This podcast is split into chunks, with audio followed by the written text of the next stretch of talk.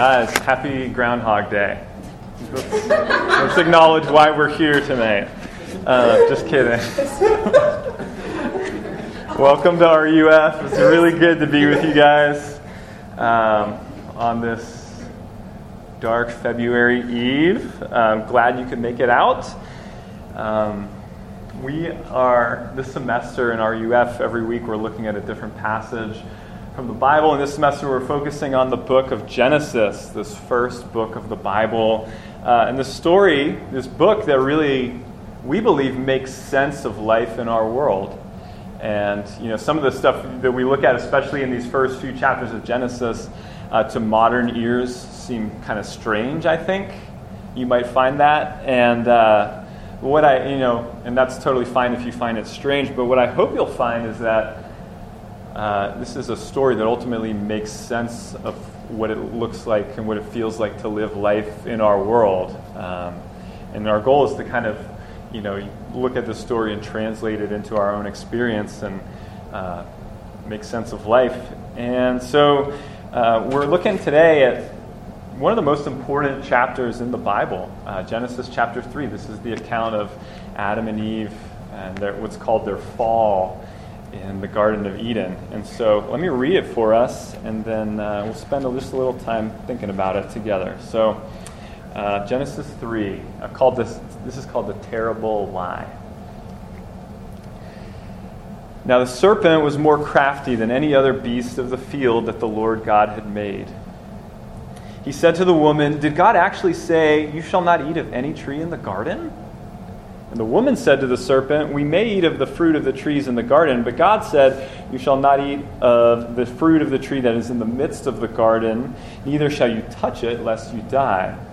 But the serpent said to the woman, You will not surely die. For God knows that when you eat of it, your eyes will be opened, and you will be like God, knowing good and evil. So when the woman saw that the tree was good for food, and that it was a delight to the eyes, and that the tree was to be de- desired to make one wise, she took of its fruit and ate, and she also gave some to her husband who was with her, and he ate. Then the eyes of both were opened, and they knew that they were naked, and they sewed fig leaves together and made themselves loincloths. And they heard the sound of the Lord God walking in the garden in the cool of the day, and the man and his wife hid themselves from the presence of the Lord God among the trees of the garden. But the Lord God called to the man and said to him, Where are you? And he said, I heard the sound of you in the garden, and I was afraid because I was naked, and I hid myself. He said, Who told you that you were naked? Have you eaten of the tree of which I commanded you not to eat? The man said, The woman you gave me, to, gave to be with me, she gave me fruit of the tree, and I ate. Uh, this is on like I think three slides. I'm sorry, I can't remember. Okay. Um, then the Lord God said to the woman, "What is this that you have done?" The woman said, "The serpent deceived me, and I ate." The Lord God said to the serpent, "Because you have done this." Cursed are you above all livestock and above all beasts of the field, and on your belly you shall go, and dust you shall eat all the days of your life. I will put enmity between you and the woman, and between your offspring and her offspring. He shall bruise your head, and you shall bruise his heel. To the woman he said, I will surely multiply, multiply your pain in childbearing. In pain you shall bring forth children. You, your desire shall be for your husband, and he, and he shall rule over you. And to Adam he said, Because you have listened to the voice of your wife, and have eaten of the tree which I commanded you, you shall not eat of it. Cursed is the ground because of you. In pain you shall eat of it all the days of your life. Thorns and thistles it shall bring forth for you, and you shall eat the plants of the field.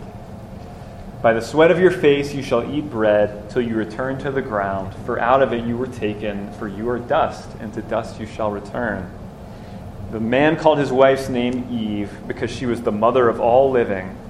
And the Lord God made for Adam and for his wife garments of skins and clothed them. Then the Lord God said, Behold, the man has become like us, one of us in knowing good and evil. Now, lest he reach out his hand and take also of the tree of life and eat and live forever.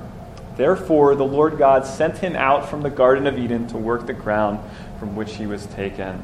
He drove out the man, and at the east of the Garden of Eden, he placed the cherubim and a flaming sword that turned every way to guard the way to the tree of life. Uh, it's a sad story, uh, but one with great hope in it that we're going to look at tonight. Uh, let me pray for us. Uh, Father, as we come to this text, uh, we thank you for it. Thank you for revealing yourself to us, and we pray that we would know more of you uh, through looking at it tonight. We pray that you'd give us your spirit to change our hearts. And it's in Christ's name we pray. Amen. Uh, a few years ago, uh, a lot of you know we have RUF kind of like parties and gatherings at our house a lot. And a few years ago, uh, me, Maggie, and I were kind of at our house getting ready for a bunch of students like you to come over. And like we normally, you know, there's often like Christmas lights strung up in some form or fashion when we have people over. And and we were there's often like bowls of snacks and food and stuff. And so that was the case that night. And um, what happened was that a cabinet, there were some lights strung up along some cabinets, and a cabinet door closed, smashing a Christmas light, and underneath was this like huge bowl of chips that we had gotten for the night. And we had this dilemma, right? It's like a light shattered, like a small light shattered in, somewhere into this bowl, like huge bowl of chips. And we were like, well, you know, there was a moment where we like, can we put a sign out that says like there may be broken glass in these chips? And, you care? and then we're like, no, like the bowl is ruined. Like we're not going to tell people to pick shards of glass out of. And so we threw out all the chips.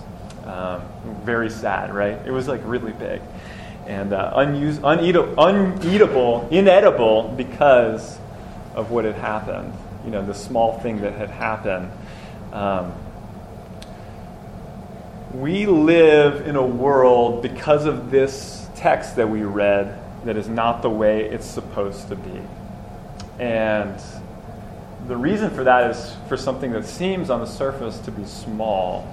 Uh, in the same way that, you know, like this, this is a bowl of chips and it's a tiny light, but this bowl of chips went from being like a delicious bowl of chips to like essentially a death trap for anyone who ate them.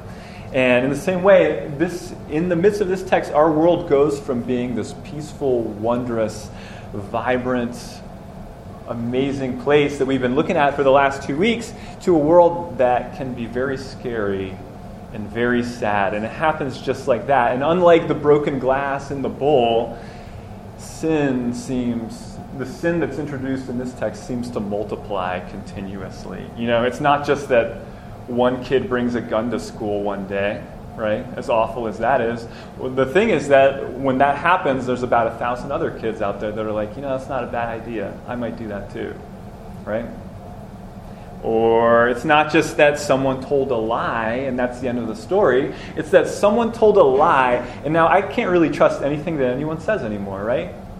Because I know that you might be lying. The Bible teaches emphatically that the world is sad and it's not sad and lonely and scary in and of itself. It's not, it's not because the world is bad. What we've looked at the last two weeks in Genesis 1 and 2 is how good the world is that God created. But what the Bible teaches is that our world is sad and lonely and scary because there is an intruder interrupting the goodness, distorting the goodness, and that intruder's name is sin. And sin is introduced uh, for the first time in this passage. And so we're going to just spend tonight uh, thinking about sin. And, and we're going to look at it in three ways. We're going to look at the essence of sin, and then we're going to look at the effect of sin, and then finally, since I wanted to use all words that started with E, we're going to look at the end of sin. So the essence of sin, the effect, and the end. Uh, so, first of all, um, let's talk about the essence of sin. Uh, at, this, at the onset of this passage, uh, Adam and Eve live in a good garden, right? It's just like the creation of God's creation is overwhelmingly good in Genesis chapters 1 and 2. And God's given them this garden to tend, and He's given them one, last week we saw it, one instruction, which is that there's one tree in the garden that they're not supposed to eat of, right? It's called the tree of the knowledge of good and evil. And God says, Don't eat of it, for you'll surely die right? And it's just this wonderful existence in the garden. And uh, introduced now at the beginning of this text is a serpent. And uh, just kind of off the bat, like, serpents don't talk usually. Then, like, ancient people knew that. And so when we see the serpent talking at the beginning of this text, we, we should immediately see like there is, a, there is a power at work in this serpent. Like something is going on that's not good already. And the serpent says to the woman, and I hope you, you, we really need to catch this, okay? The serpent goes up to the woman and he's like, So did God say you can't eat of any of the trees? And what's he doing? He's already trying to deceive her, right? He's exaggerating God's word. You know, he's, God said there's one tree you can't eat from, and Satan's like, You can't eat from any of these trees? Like, what the heck? And, you know, what's behind that question is like, Who is this guy? Like, who is God? Who does he think he is to tell you you can't? Like, he's, he's being so stingy. And what we see um, kind of right away is that the woman is already being led astray because she also exaggerates God's word right? She says, no, there's only one tree, but he said not to eat it or touch it, which God didn't say. So she's, she, the, the serpent's kind of like got her already. She's already distorting God's words too. And, you know, essentially what the serpent's doing is calling God a liar. Uh, he's, what, he, what he's implying is God's withholding from you. Like, God doesn't want you to be happy. You know, he's essentially saying, you, you should be God.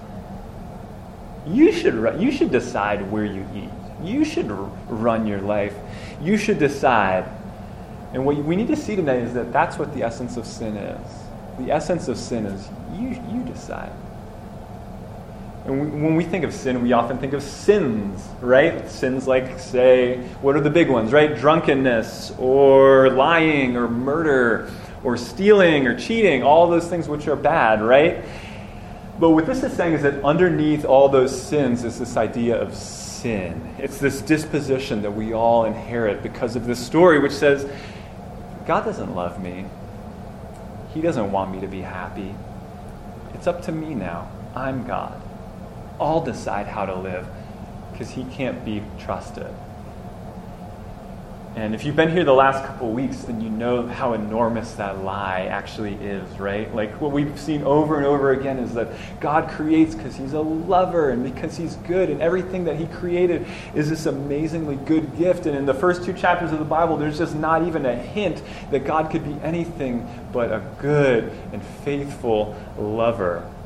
Um, this is something I think about now having kids. Like, you know, Margot was here. A lot of you saw her before, and before RUF started, and she's like so cute at this stage, and like, you know, mommy is her favorite person, daddy is her second favorite person, and you know, it's just this wonderful like, like stage where we're just, you know, like Margot thinks we're awesome and you know, and it's it's a little bit bittersweet because we know there will come a day, like the teenage years, where that will change, and it'll be like, oh, mom and dad are idiots, and they don't know what's good for me, and you know, and I and I'm already kind of like fast forwarding and being like, oh, I wish she could know like how deeply we love her, you know, how we would die for her, like like it wouldn't even be a thought, you know, and we want that teenage Margot to know that even today. And, you know, because we, me and Maggie were both teenagers once, like we know that that's, that's coming, you know. And, you know, it's essentially, it's a picture of what we do with God. Um, and that's, and this, so that's what the essence of sin is. It's believing God, God is not for me. God is not, He doesn't love me. He's holding out on me. And what that means is that the worst sin is not sexual sin. The worst sin is not murder. The worst sin, the most despicable thing you could ever do is believe this lie. Is, to believe that God doesn't love you and wants you to be happy. Or, you know, in other words, to believe that his rules are meant to restrict you rather than to set you free and give you life. And so that's what Adam and Eve did in the garden on this day. And that's the kind of people we are as a result. Um, and so, really important point our world isn't really what's scary, then, right? We are what's scary. Like when we believe the lie, we become scary and everything falls apart because of it. So that's the essence. But I want to move on now to the effects of sin. Um, and in this text, it says, you know, once they eat of the fruit, it says that their eyes are opened and they know that they're naked and they make coverings.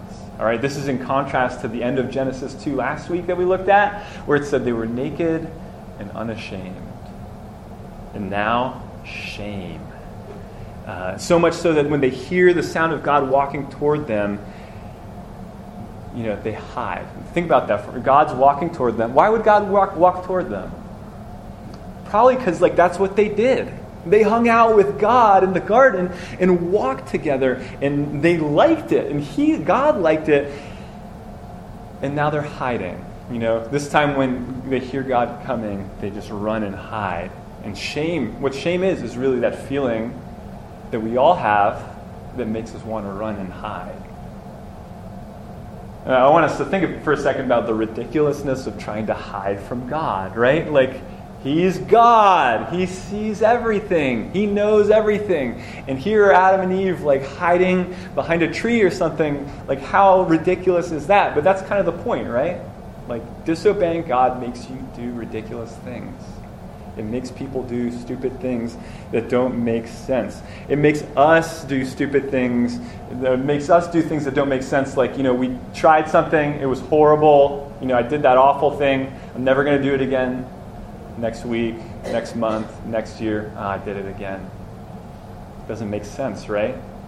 Um, you know, it makes us do things like running from God when He's the only one who can help us instead of running to Him. Something that we all do. Um, and so, in their souls, you know, God said, You will surely die. And in their souls, they have surely died. Like life is not even close to what it once was as they sit here, like hiding behind a tree from the God that loves them. Uh, I, think I've shared this story with a few of you before. Um, when I was a freshman in college, after my freshman year, I worked at a summer camp, and there was a boy in my cabin who pooped in his pants on the first day of camp. And, uh, you know, like you're like seven years old. The absolute worst thing that can happen to you is you poop in your pants on the first day. Uh, you don't really know anyone yet, and like if you're like nothing, you just want to like it's over when that happens. And you know, I'm like a freshman in college. I don't really understand like little kids, and you know, I suspect that something's up, but I'm like, he probably handled it, you know, which was a false. I should not have assumed that. because at the end of camp, on the last day, after our cabin started to smell worse and worse, what I discovered and realized is that on that first day, the way he dealt with it, the way he handled it, was just to remove his underwear and just place it under his bed and sleep on top of it the whole week. The whole it was ten days that he did that, and you know, like you think about his name was Hal. I'll always remember Hal. And think about Hal for put yourself in Hal's shoes for a second, right? Like we all understand Hal, right? Like we don't need to be like, why would he do that? Like it's totally obvious why he did that because like if you poop in your pants and you're a kid at camp, like life is over for you. That's that's what's going on in your head, right? Um, you probably don't do that anymore. I hope you don't do stuff like that anymore, but I'm sure you can relate. And maybe instead of hiding your poop under your bed or hiding from God behind a tree, maybe what you do is that you've become a perfectionist, which is just as foolish. Or maybe you've become a defeated perfectionist. You know what a defeated perfectionist is? It's someone who is a perfectionist, but they've given up on it, but they always just feel bad about themselves, like perpetually. It's, a, it's being driven by the same thing. It's just like, you know, a different form of it. Uh, maybe you're someone who always has to be right. Maybe you have some way of kind of like numbing the feelings away through something like sex or through alcohol or maybe through distractions like social media. All those things are just as foolish as doing what Adam and Eve do in this story or what Hal did in the other story. Uh, there's an author, a counselor that I really like a lot. His name is Dan Allender, and listen to what he says about shame. He says, The dread of being found out, like we were talking about earlier, the dread of being found out is sufficient to fuel radical denial, workaholism, perfectionism, re victimization, and a host of other ills. But the fear is greater than simply losing relationship. It is the terror that if our dark soul is discovered, we will never be enjoyed, nor desired, nor pursued by anyone. And so that's the effect of sin, right? That's what's going on in the story with the shame in the story. But what the sin and the shame also lead to is disconnection. And it leads to disconnection from God, as we see in the story, and it leads uh, to disconnection from others that we also see in this story. You know, look at when God kind of questions Adam and Eve about what they've done. You know, Adam first is like, The woman you gave me gave this to me.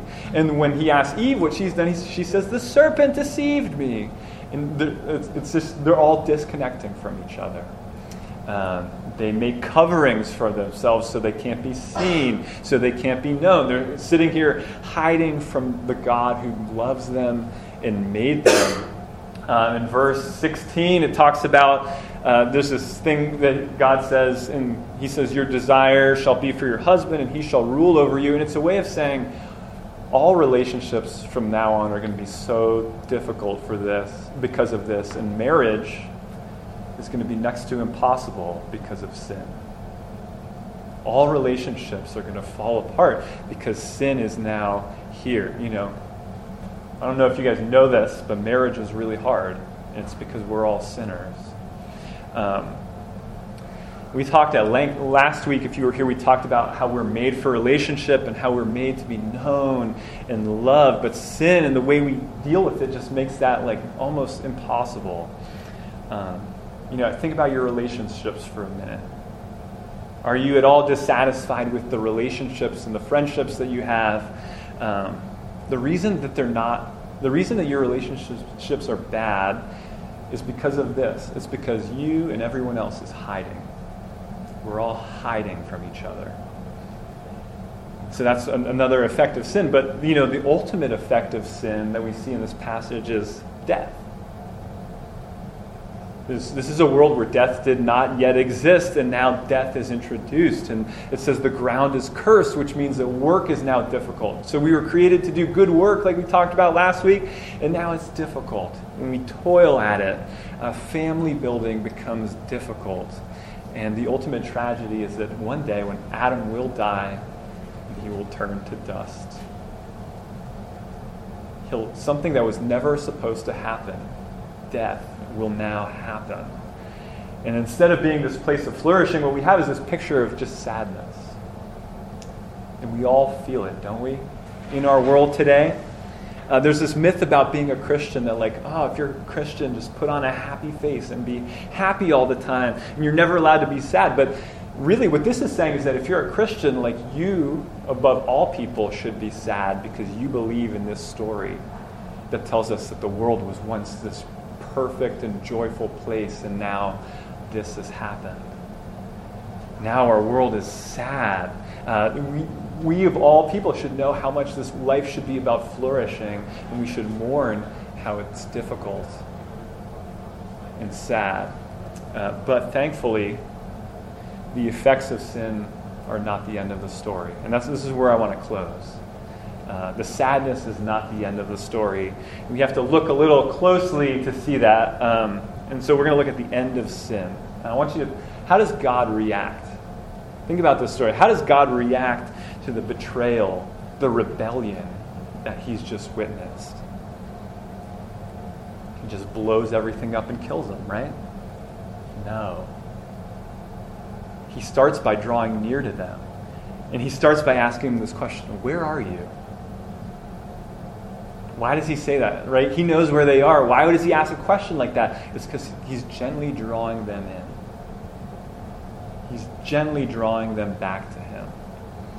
Uh, goes on to say that he makes he goes so far as to make clothing for them, something that would be sturdier than like whatever leaves they had sewn together for themselves. And the culmination is in verse 15 when God talks about this serpent.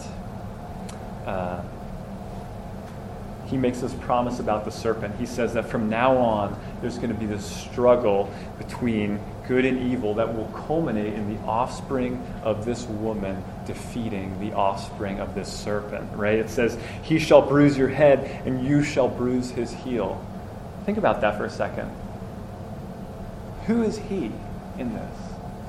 Like it's talking about the offspring of the woman doing battle with the offspring of the serpent, and it introduces this person, he. And the answer to who he is, and this is amazing considering how long ago this was written, is that he's talking about Jesus. even in Genesis chapter 3. Who's, you know, who's the person who defeated the offspring of the serpent and was wounded in the process? It was Jesus. He's already hinting at the saving work of Jesus. On the worst and most offensive day in human history, God's already thinking, how can I save them? How can I draw them back to me? And you know, when we know this is true, you know, because later when Jesus does show up, what's the first thing he does? He goes off to be tempted. Right? He goes off to be tempted by Satan, except unlike Adam, Jesus withstands the temptation. And then he goes off in the world to do ministry, and he does amazing things, all the amazing things that humans were meant to do, like love each other, and he does it on our behalf. And we know it because he goes on to die in our place. And he rises again from the dead so that one day we death could be overcome, even in us. You know, how does God undo the lie? He undoes it by becoming our substitute. And there's a hint of it even here in Genesis chapter 3. You know, God, the way God will fix the problem is that He will come to earth and He will do everything right, and He will die like someone who, li- who is a liar, even though He's not. He'll be treated as if He was the one who introduced the lie, which means enduring all the wrath of God all at once. Um, this message about Jesus is the only thing powerful enough to break the curse of sin in us.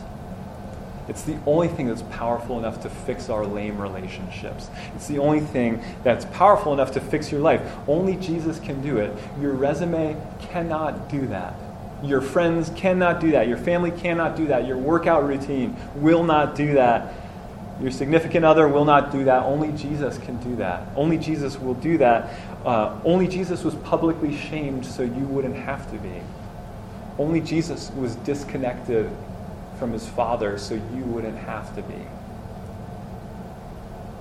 And that's what the rest of the Bible is all about. Like, we've just introduced the whole Bible in three weeks here at RUF.